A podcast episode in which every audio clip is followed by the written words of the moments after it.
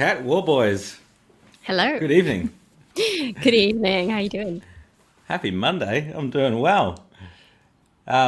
Ladies and gentlemen, welcome to Monday Night Live. Drop in the comments, let us know where you're tuning in from. We normally have a bit of a global audience at Monday Night Live. Let's say hello. We want to make this session as interactive as possible. Very fortunate tonight to have Kat Warboys, who heads up marketing at HubSpot for Australia and New Zealand, joining us. HubSpot's one of the companies I've learned more about marketing from than I have from my university degree. Kat, when did you realise that? When did you become a marketer? Did you study marketing as well? I did not, and HubSpot probably helped me quite a bit prior to joining. No, it's a funny question. I actually didn't really consider myself much of a marketer for quite some time.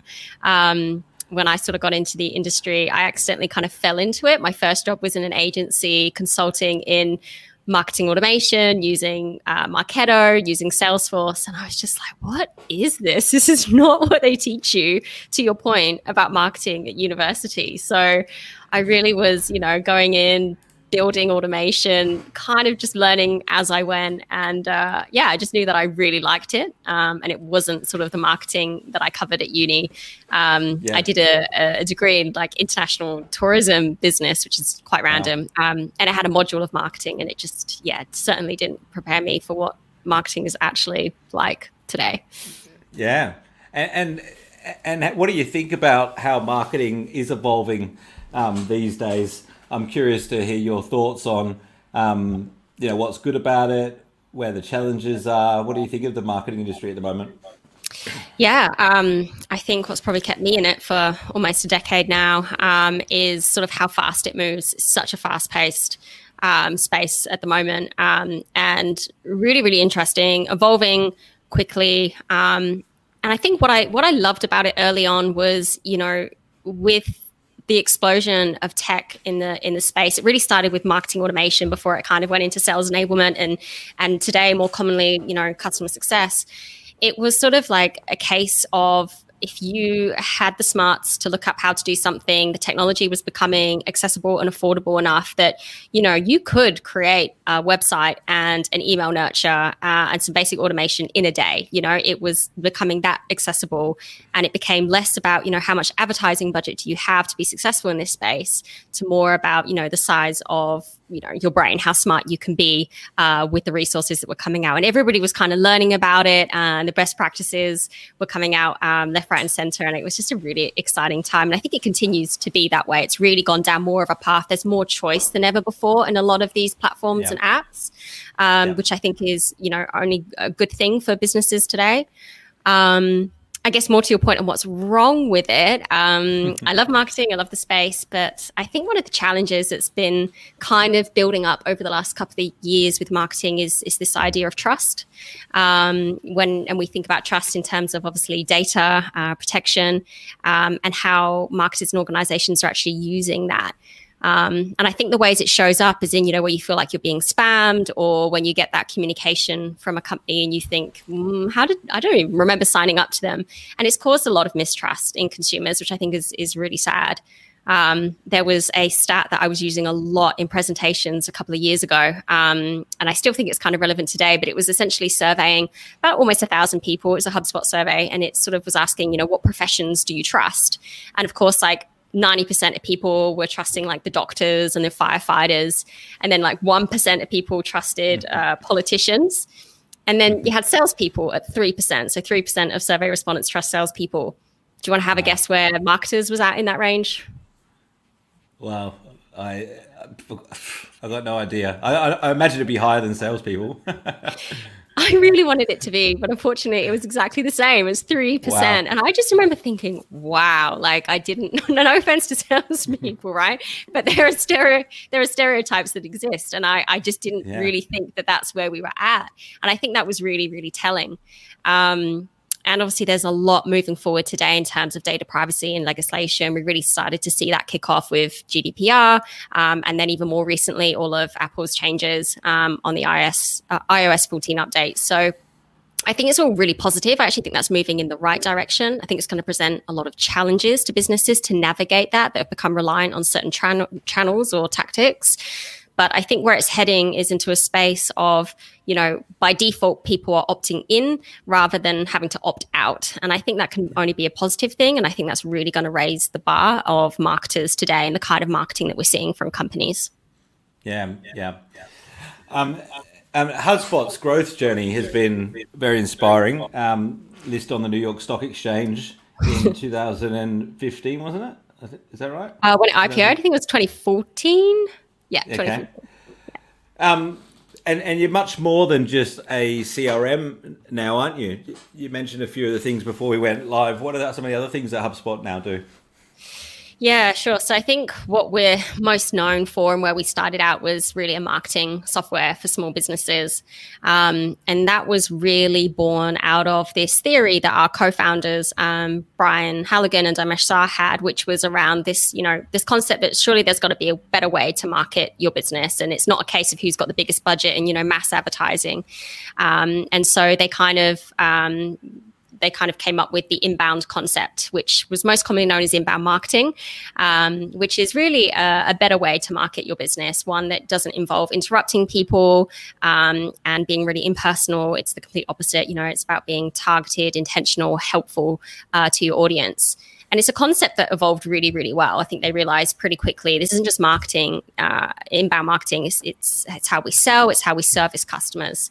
So HubSpot's really kind of come along on this trajectory where we were a marketing platform for small businesses. We are now a free CRM at our core, completely free for scaling businesses. And that built around it has the marketing hub, a sales hub, as well as customer success.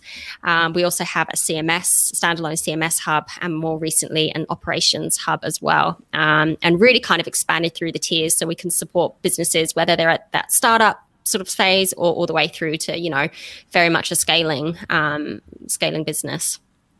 Mm. And you're doing so much on the front end that is free and supporting small businesses. You know, the blog, the podcast.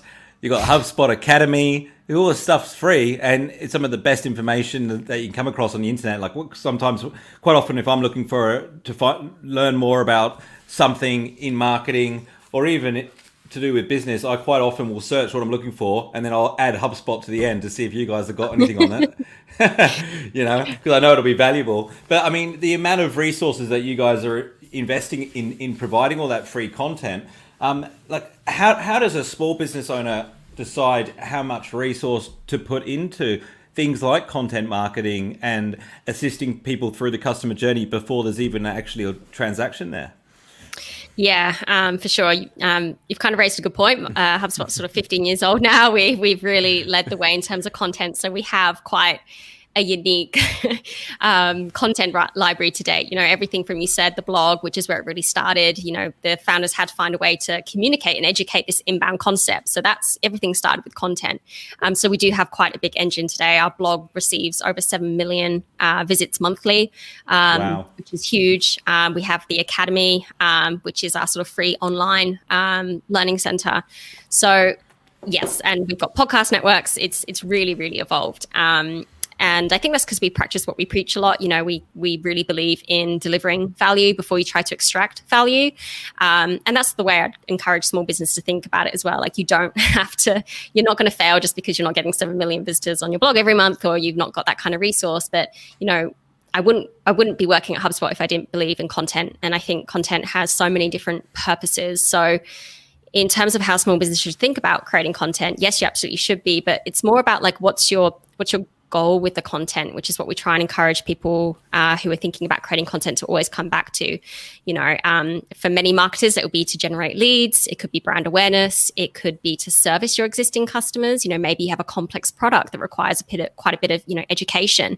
Maybe it's to build trust. Maybe you're new to the scene and you really need to build that trust and authority. You know, content has so many different purposes, and in terms of how much to create or what to create, it's really kind of like, where are you at now in your business? I kind of start from where you are and what's the way forward. And just because I think many marketers are really, you know, we know from our most recent State of Marketing report, the top priority for marketers is to generate leads this year. So if we were to use lead generation as an example, the big question we often get was, how much content do I need to create that? And I actually think that's a bigger question around understanding your sales and marketing funnel, right? Because we just really want to reverse engineer things. If we know that we have a revenue goal and we take our average sales price, we know that, say, we need 100 customers to meet that revenue goal, right? If you've got a content machine already in place, you'll be able to say, well, okay, what is my lead to customer conversion rate? It's about 50%. So to hit 100 customers, to hit that revenue goal, I'm going to need 200 leads. So what is your content currently delivering you in terms of lead generation? How is that performing? How much do you need to sort of start to excel that to meet those new revenue goals? So we always kind of want to apply a little bit of common sense, logic, and I guess science to this, to kind of come at it with the most sort of informed approach to what we're creating content for and how much of it we need. Yeah, it's a really good point. I think, you know, as you're talking there, I was thinking to myself, yeah, but a lot of the problem with small businesses is not necessarily the volume of content. It's just being strategic about it so that content is actually moving people down the funnel, and it's not just more content. We've got enough content, really, haven't we? It's got to be converting. And if anything, definitely consider the quality, and also just what's realistic for your business as it is now. Like, if it's not realistic for you to be pumping out like 10 posts a day, whatever it might be, like, then that's also just not the case. So yes, but there's many people who just sort of think, oh, I have to create content. I'll pay a freelancer just to start creating some content. So it's probably a bit of a doomed way to start. Yeah. Yeah. It's an easy way to waste a lot of time. Just want to say hello to a few people here. We got Panda, who's tuning in from India. We've got Ian over in Melbourne tuning in, and another Melbourneian. Ben, how you doing? Amber from Cape Town. We've got more people from India here. Somebody from Bangladesh tuning in. We've got Hugh Grover's in the house. Sitting at dinner at Port Lake. Douglas, see? This is what happens. People watch Monday Night Live over dinner. Must be an uneventful dinner. Matthew Mays is here. He's over on Facebook. James Gilbert. There we go. Anyway, I just want to say hello. Guys, as we're going, feel free to drop in your questions, especially you, Hugh, while you're having dinner. I'm sure a few things will come up. So since you started your career in marketing, whether it be at HubSpot or elsewhere, what's the biggest challenge you've had to overcome that perhaps you could share with us? Oh, wow. I mean, I could think of many learning curves in campaigns that, you know, I don't know, we could go several ways with this. I think, I honestly actually think the most challenging thing in my career to date, and continues to be, is actually, you know, managing people, managing a team. And not because they are a challenge, because they challenge me consistently. And I think, you know, every time you add somebody new to the team, it's a completely new dynamic. And I think learning how to manage and what that looks like per an individual basis has been super, you know, a real big learning curve for me. Campaign wise, I think, you know, the last 14 months has probably been a massive learning curve, right? Like a lot of what we were doing was turned upside down, and I'm certainly not unique in that. I think the way we got around a number of challenges was really sort of leaning on our team, allowing them to find their way and their expertise. I think when everything kind of went remote and upside down, a lot of people, to navigate through that, felt like they needed more of a sense of control on things. So you got managers kind of like starting to micromanage and need those check-ins because everybody's remote and we can't see, and what are we doing? And I actually think that's probably one of the worst things we can do to help people navigate uncertainty and change, and actually trust our people and give them that kind of leeway to experiment, to come to the table with ideas about how we're going to pivot and change and support them is really key in all of that. Yeah, and how did you find the impact of COVID and so on, and has that changed? You know, well, we're just over a year on now. You know, has HubSpot's approach on things changed in the last year, and how's it impacted your business? Yeah, it's a good question. I think it just emphasized more of what we sort of really fundamentally believe in at HubSpot, which is to provide value before you try to extract it. And during COVID just was not the time to extract value from people, right, to make those asks. And so I'm quite proud of HubSpot and to be working at a place like HubSpot to do so, considering they did some of the stuff they did, which was, you know, we recognized, and we were in a very fortunate position, like transparently, right? We're a platform that helps people take their business online. And there are a lot of businesses that suddenly needed to go online. So far from sort of take benefit of that or take advantage of that, we did a lot in terms of bringing sort of paid features that were in our paid products down into free. So suddenly businesses that needed to respond quickly, who had uncertain futures, especially in the small business space, actually had more tools in the free suite to be able to use and get online and actually respond and communicate with their audience about the changes. So that was one of the big things that we did.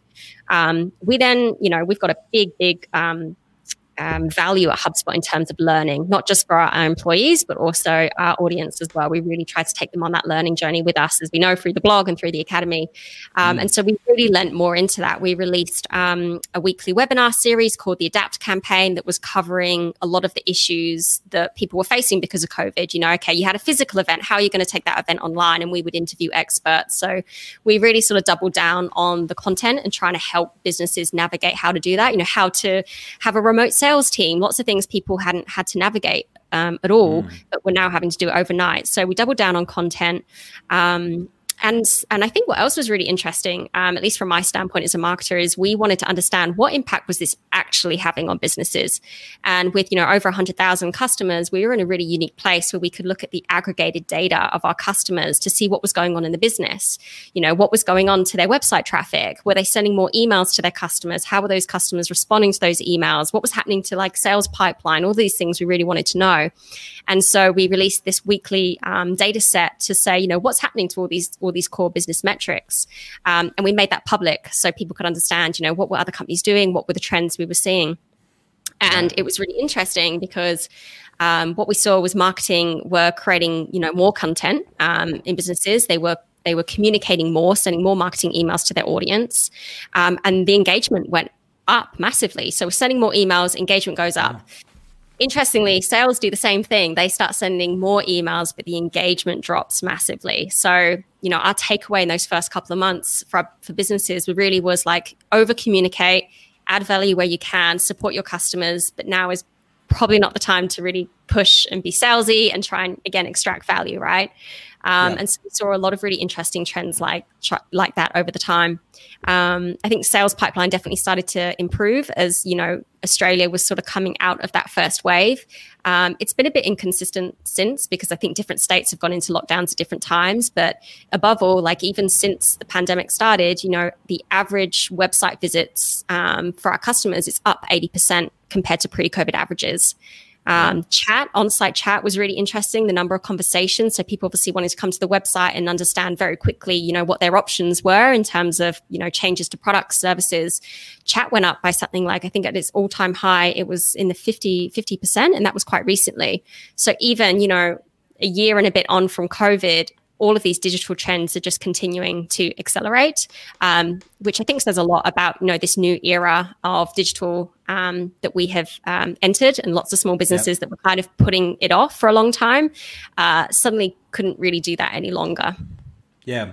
I'm also curious to find out a bit more about, because virtual selling is something that comes up a lot in the conversations I have with different businesses, and I was speaking to somebody at LinkedIn about this, and it's an area which you guys are doing quite a bit in, isn't it? And I've just started to actually, I've delved into one of the certifications you're offering at the academy about sales enablement.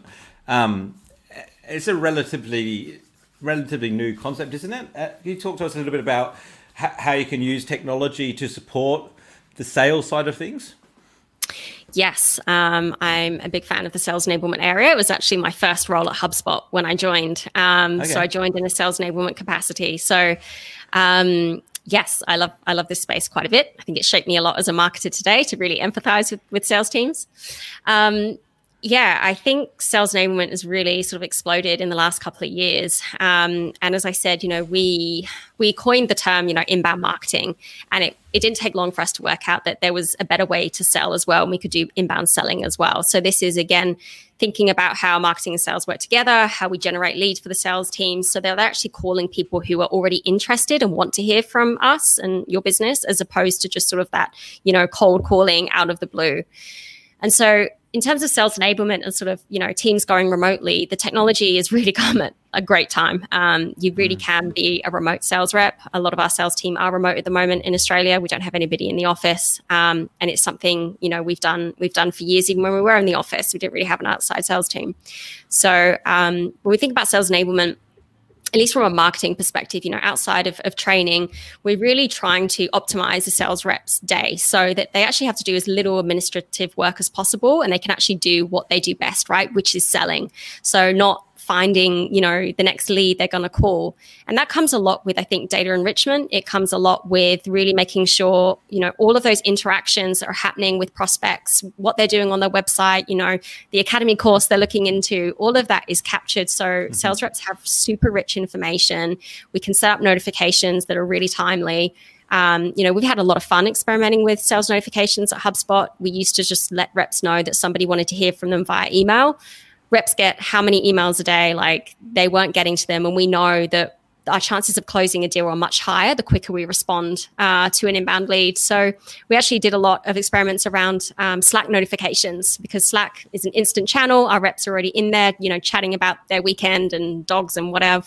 So to actually start getting automated Slack messages was really effective. And we found that our work rates with our sales team improved dramatically. You know, we want our reps to follow up with all of our inbound leads as quickly as possible, ideally in a 24-hour period. And that really improved when we were trialing these different notifications. So I think sales enablement tools are in a place where the tools do a lot of the heavy lifting for sales reps. We can automate a lot of their processes, logging calls. I love Gong is another tool. I'm just going to give a quick mention to you. I think it's fantastic in terms of coaching sales teams and, you know, taking that manual administrative tasks out of their day so that reps can actually focus on what they do best, which is, of course, selling. Yeah. And so what are you working on at the moment? What are you passionate about right now, if you had to focus on one area? Yes. We're focused on a couple of big things at the moment. The first one would be our Grow event, which normally is an in-person event. Of course, it's not at the moment, unfortunately. And we were really excited to be experimenting with a hybrid version of events. I think that's a really interesting concept, even after, you know, we're allowed to go back in person. I think hybrid events, you know, are interesting because with an online platform, you can really get reach and scale, right? We're never going to have that same kind of connection that we have when we're in the room with somebody, but I just sort of think you can serve different audiences. So if you have your online platform, we're really solving for scale, for reach, you know, education that people want when they come to our events, whereas our in-person events should really be sort of a bit more targeted and intentional. Those people that are a bit more, you know, qualified, that want to come and talk and connect to our teams as well. So I think there's a lot of like interesting things that will come from hybrid events, but we are currently working on our online event. It's happening on September 2nd. If you want to check out Grow ANZ, we've got some great speakers lined up, and yeah, pretty excited about that. We've evolved that event quite a lot over years. Okay, second. Check it out. That's it. Yeah, get your ticket. Do you still do inbound every year? We do. Yep. Yeah. So if anybody here is familiar with inbound, it really has grown into quite the event. It happens in Boston, but we took it online last year, and they managed to, you know, come up with a fantastic online platform. Like, it's amazing with online events. You know, you can actually build an avatar. You can walk into rooms to do networking and engage with sponsors. And, you know, it's really like some of the experiences that they've built is incredible. And we're actually going to be using that same platform for Grow in September. So pretty excited to do that. But that's awesome. Inbound is still happening and going ahead. So, okay, let's shift gears for a minute here. I want to talk a little bit about HubSpot Academy. I mentioned that I've delved into it and I've made a start on a few of the courses actually. But can you tell us about, well, what it is, how the idea came about, who is designed to help and just a bit more information for those listening, because I think it's an awesome resource that, you know, there'll be a lot of people tuning in that it could be a lot of value to that may not have checked it out yet. Yeah, for sure. It is a fantastic resource. The Academy is essentially our free learning center, and it launched in 2012, about 6 years after the company was founded. And it was really an extension of the blog by that point, right? We were having great success with the blog, educating people. And it was kind of like, how can we take that to the next level? And so the idea of courses and certifications and online learning was really like the next phase of that. And that's what the Academy is all about. And the topics we cover has really grown as we've diversified the product. So marketing, sales, customer success, because we have a CMS, we've also got lessons and courses on there for web developers, web designers. So it's really evolved over time. We've got about over 300 lessons. They really range from sort of bite-sized, you know, a couple of minutes, all the way through to certifications, which can take anywhere between 8 to 10 hours. And you actually get like a certification at the end of that. So yeah, it's an extension of our sort of commitment to learning, bringing people on that journey with us. And as you said, it's great to hear you're starting a course already. There's about sort of 12 courses that people can do. Yeah, well, it's great content. And then you've got World Cert Week coming up. Can you tell us a bit about that? Yes, we are very excited for World Certification Week. So this is taking place next week. So please mark your calendars from the 2nd to the 6th of August.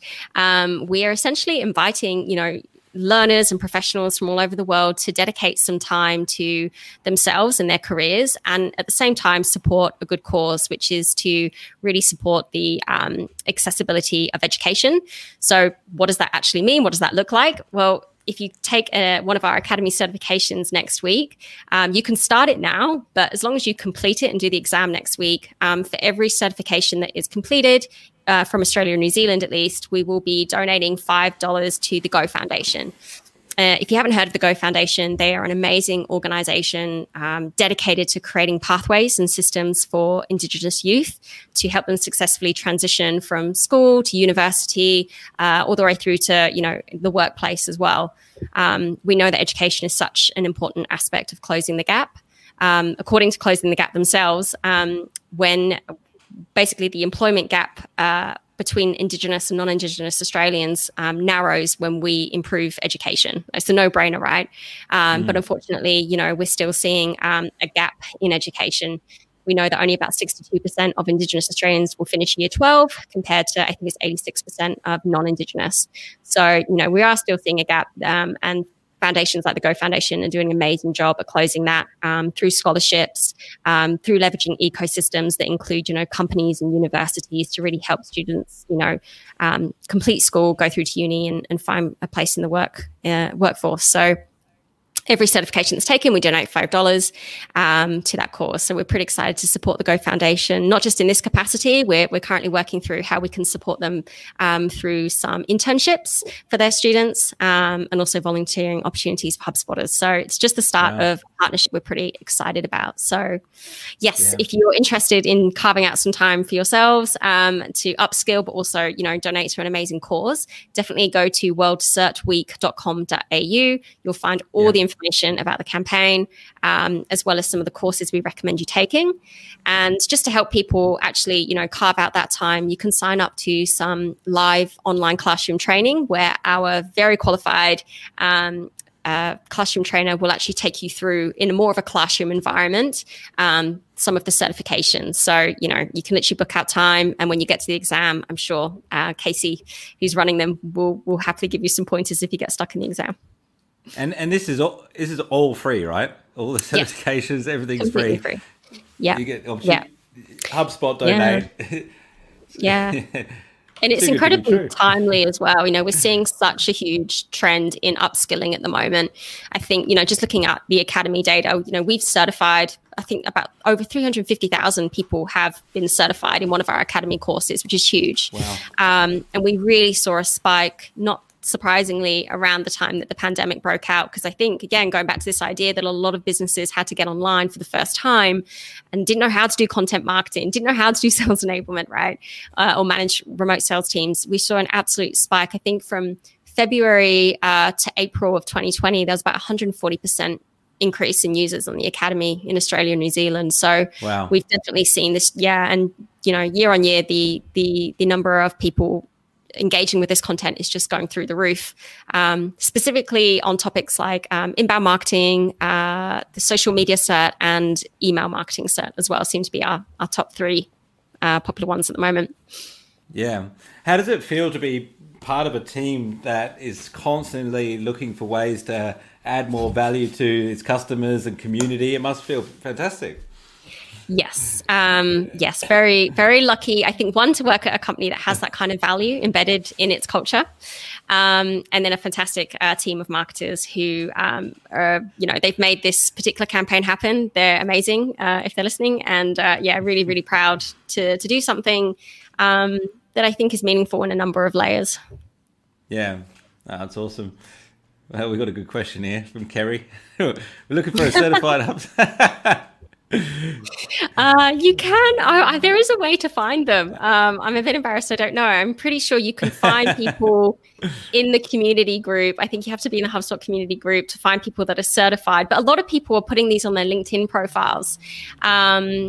Yeah, we're not a uni certification or anything like that, but I think the certs are definitely gaining credibility. You know, if customers are using HubSpot, they often want people that are certified in the platform. We're also seeing RMIT University including academy resources in their online short courses, so they're definitely being recognized as quality content. But yeah, I will try and look up how you find people that are certified, so we can get back to your audience. I went to a lunch at my university that I went to. It was a few years ago now, and I happened to be sat opposite the guy that was what was his name, head of something to do with online. He was the head of online marketing, and I said, "Oh, do you do any online marketing courses in the marketing degree now?" Because it didn't when I was there, right? And he goes, "Yeah, we got one course." I said, "Oh, that's interesting." I said, "Where do you get the content from?" And he said, "Oh, from Google." Oh, wow. So yeah. I'm guessing that a lot of the content that they're getting together is a couple of years old, and then by the time the students graduate, it's another couple of years old. You know, so they're graduating.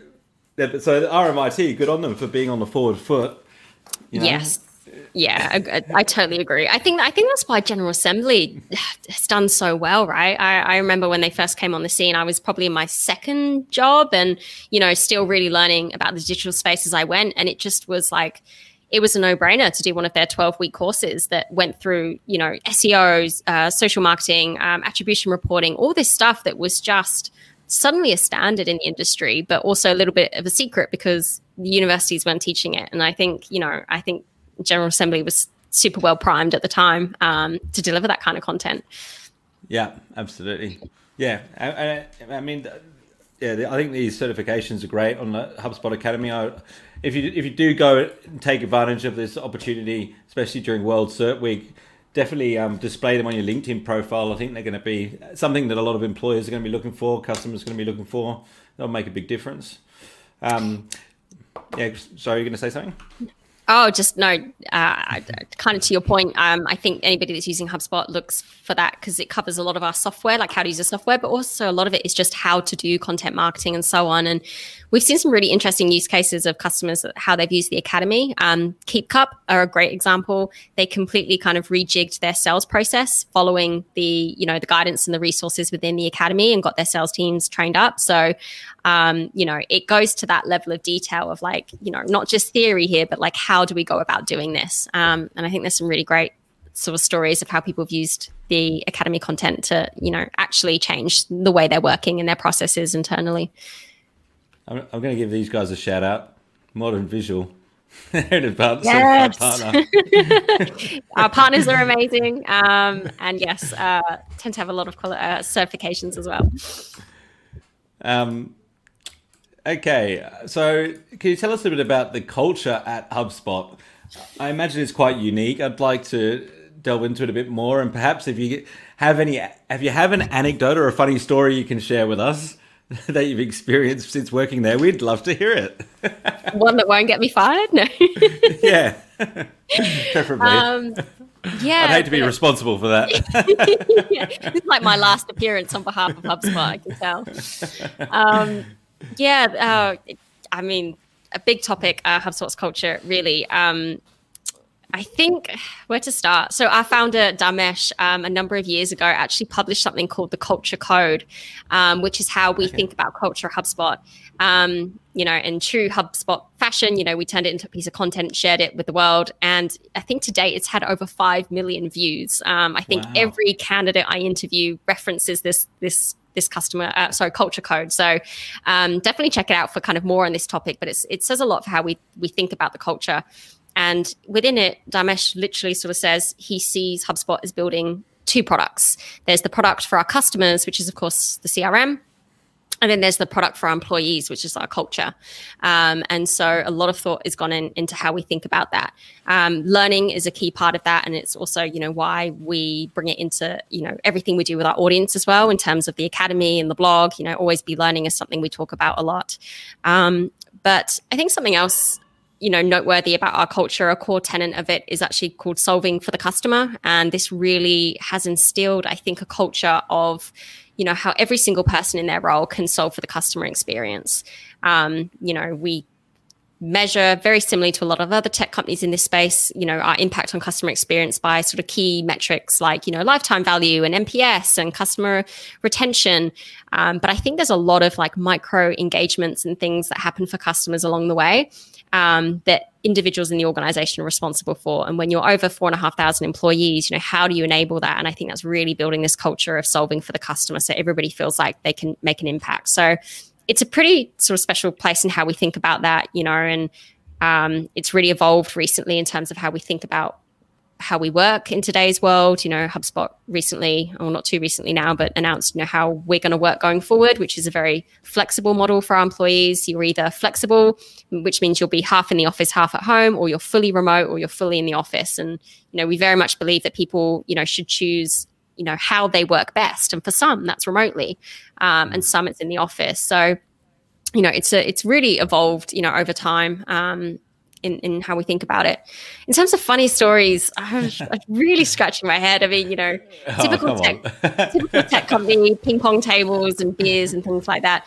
I think something that I was talking about this with my team earlier, I was like, I think something that maybe a misconception that people have is that, you know, we're this tech company, been around for 15 years, we must have amazing marketing budgets. We really, really don't, especially in a regional marketing role. We have really bad budgets, so much so to the fact that event I was telling you about, Grow, you know, it was kind of like, it was half like an innovation push, half a try and be budget wise, but we had to make the event cost neutral. Like basically pretend you don't have a budget to run this 1,000-person event and, you know, how are you going to cover your costs? And part of that was like a small marketing team who essentially ended up being like a pack of mules about to, you know, climb Machu Picchu. We were carrying everything from destination to destination. There was no agency to take our luggage or our banners or our signage or any of this stuff. So you can imagine like a small team of 4 people at the airport carrying. We literally had to work out based on each other's frequent flyer status who had like the biggest baggage allowance and, you know, got everybody carrying everything. So, you know, we're the team that definitely has, you know, had to put in the hard work. It's not this glamorous tech, unlimited budget, make a flashy show. So yeah, I don't think many people see that side of it where we're, you know, up at 3 a.m. dressing an event ready for the next day. So yeah, I've done plenty of that stuff. I was flying around the world doing property exhibitions for many years, from all around Asia to Moscow to Europe to America, and then it was in my late 20s, so I'd always try and sneak in like a ski trip here if I could, and just like doing all, carrying everything myself. So I can relate completely. Yeah, it's the not so glamorous side of events and tech. But good fun though. That's where all the good memories come from. definitely. In fact, our APAC director at the time was the one kind of enforcing this rule quite a bit, and we were getting ready for an event in Singapore, and we forced him to come and help us actually set up, and we had him sat on the floor with us like literally putting all the lanyards together one by one for 1,000 people. And he was just like, well, this sucks. And we're like, yeah, yeah, it does. So we'll be factoring that into our budget for the next event. Yeah, see, it's a bit hard to believe, isn't it, Matthew? The Academy courses are free. You don't have to be a member. So you don't have to be a customer of HubSpot to use them. Completely free. You do not have to be a customer, no. Yeah, go check them out. A lot of value there. I don't know if we can answer this question, can we? Should we leave this one or not? I can't blame them. No, that's okay. I don't mind this question. Okay. Well, there's a, you know, I'm a big... I better read it out for the podcast listeners. What makes HubSpot different to ActiveCampaign or Marketo?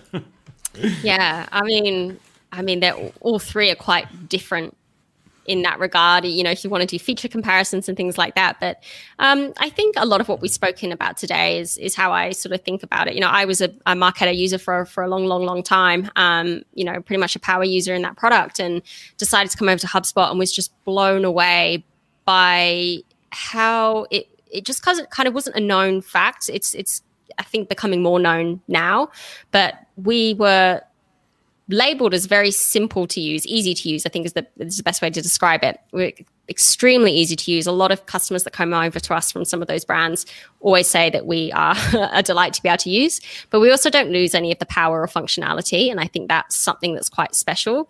And I think the reason we've managed to land that combination is, you know, HubSpot's really been built in-house from the ground up. So the marketing hub, sales hub, customer success hub, they all work together because they've all been built from the ground up. You know, we're not cobbled together through mergers and acquisitions. And I think that's really speaks in volumes, and it's what our users see and feel when they're in the platform and working across those departments. You know, it's not, we can't just be thinking about what's marketing doing with automation and, you know, emails anymore. It's kind of how is that feeding into sales? How is customer success able to access that data to have, you know, more informed conversations?